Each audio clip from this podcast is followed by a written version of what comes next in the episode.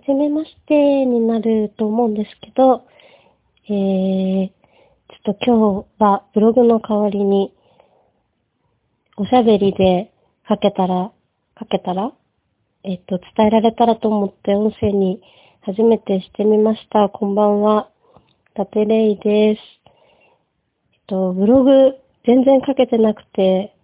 すいません。毎日見てきてくださ、見に来てくださってる方もいる中で、気づいたらもう3週間も更新していない状態でした。その間、実は何度もブログを書こうとしていまして、えっと、下書きにはもう10個ぐらい溜まってる状態です。例えば、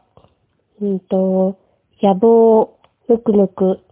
不本意な移動が未来を決めるとか、憧れにもいろいろある。楽しいことだけ考えて、晴れ晴れ過ごすための3つの C などなど、いろんなことを下書きに保存してはいるのですが、えーアップできていない状況です。なぜかというと、あの、前回ちらっと書いたと思うんですけど、ちょっとこう打ち込むことがあっていろいろもやもやしていて、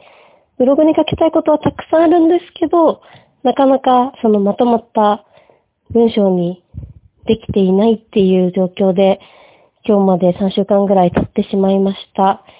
で、本当は今日も書きたいんですけど、なかなかちょっと書く時間、書こうと思うと、すごく時間がかかってしまって、あ、このままだとアップできないと思って日にちが変わって、また下書きのまま溜まるっていうのが、なんか続いてしまいそうだったので、ちょっと音声の方がもしかして早いし、今日アップできるかもと思って、ちょっと録音にしてみました。もうすでにこれだけで2分経っちゃったんですけど、5分ぐらいでサクッと聞ける内容にできたらなと思って始めてみました。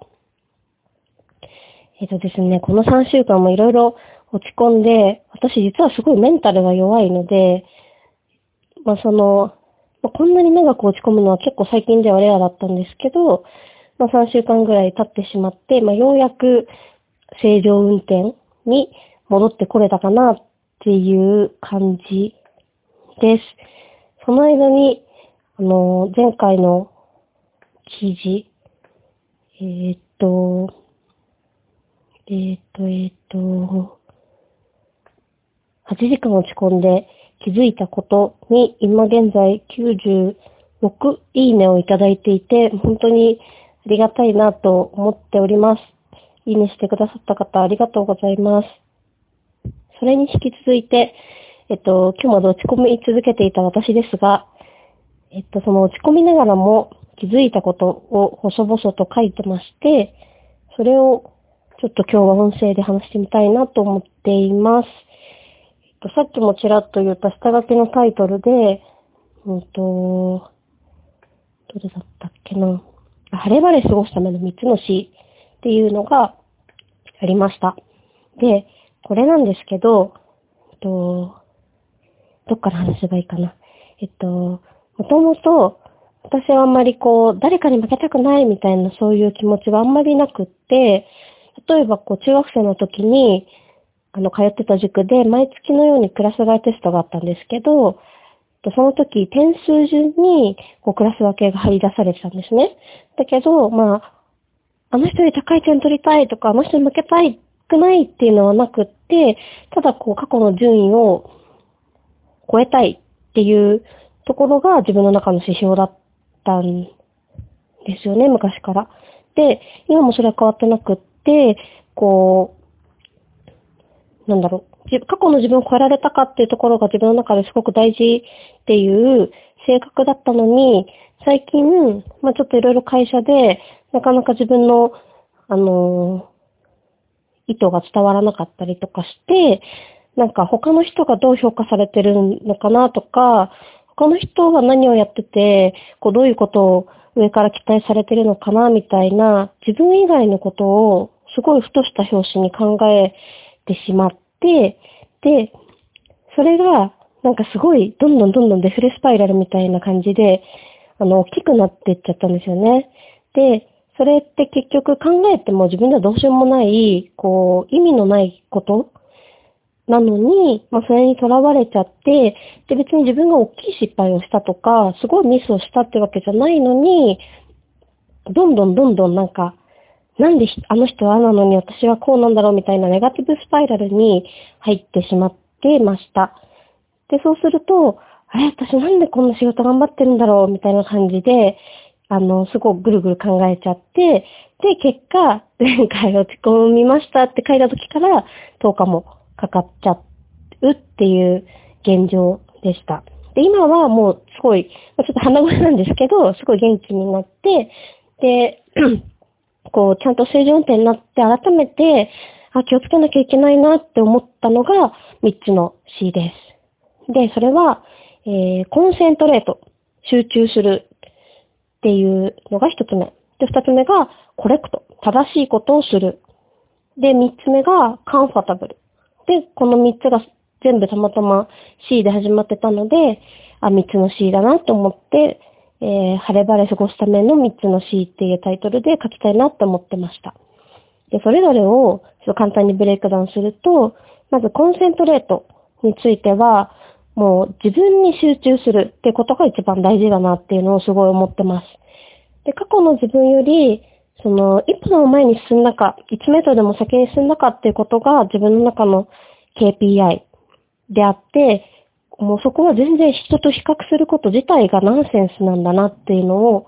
改めて思いました。なぜなら、別にその人の、その人というか他人のために仕事をしてないっていうのははっきりしてるのに、なんで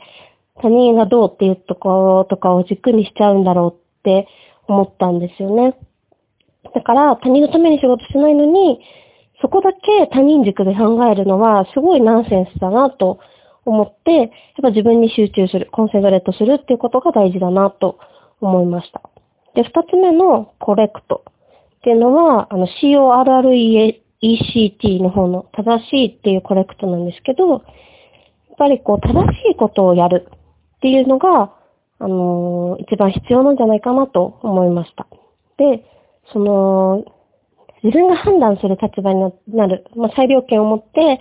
ジャッジをして行く立場になると、何が正しいかっていうことを判断するのが本当に難しいんですけど、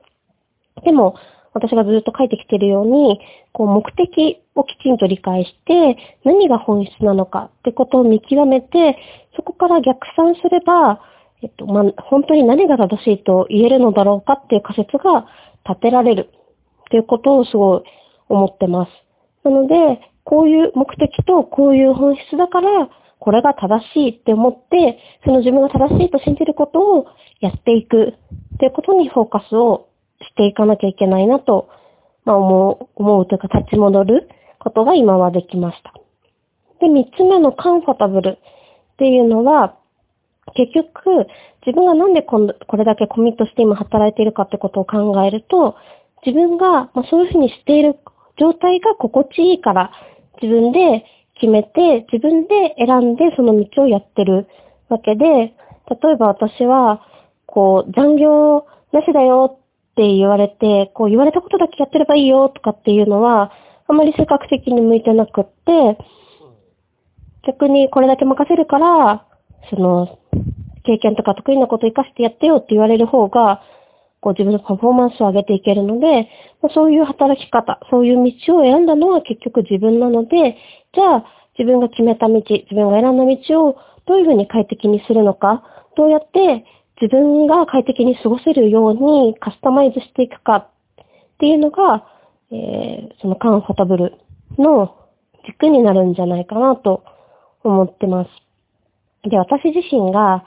こう、ノルマがあったりとか、ものすごく細かくマイクロマネジメントされたりとか、プレッシャーをかけられたりっていうのが逆にこう、萎縮してしまったりして実力を発揮できないっていう性格なので、もうそこが分かってるんだったら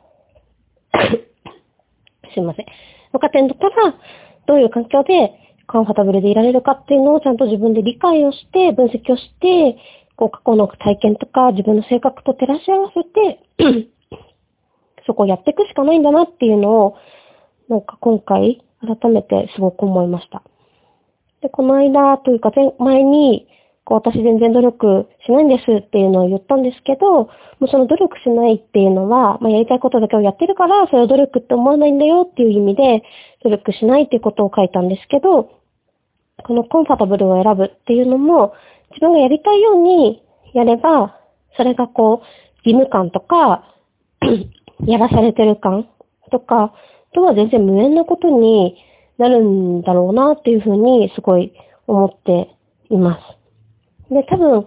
こう、他の人に負けたくないって思うことで頑張れる人もいると思うし、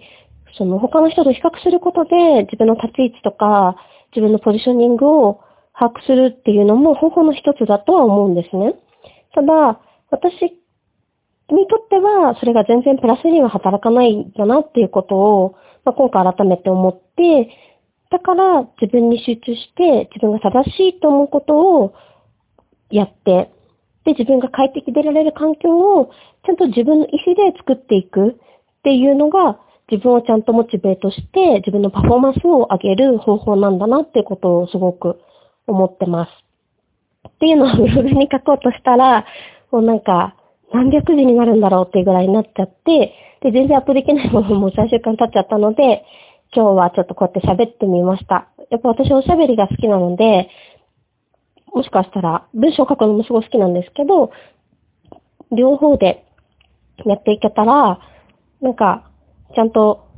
ブログで発信するっていうペースを守ってやっていけるのかなと思いました。5分で終わるとか言って私いつも時間の見通しが甘くてもう10分以上経っちゃったんですけど、こんな感じで文章にしたり、音声にしたりでやっていければなと思っています。もし、アメリカそこわかるわかるとか、これはどうしたらいいんだろうとかっていうのがあったら、どんどん、まあ、コメントとかメッセージとかいただけ、いただいて、一緒に考えていければいいなと思っています。では、今日は初めてなんですけど、ここまでとしたいと思います。以上でした。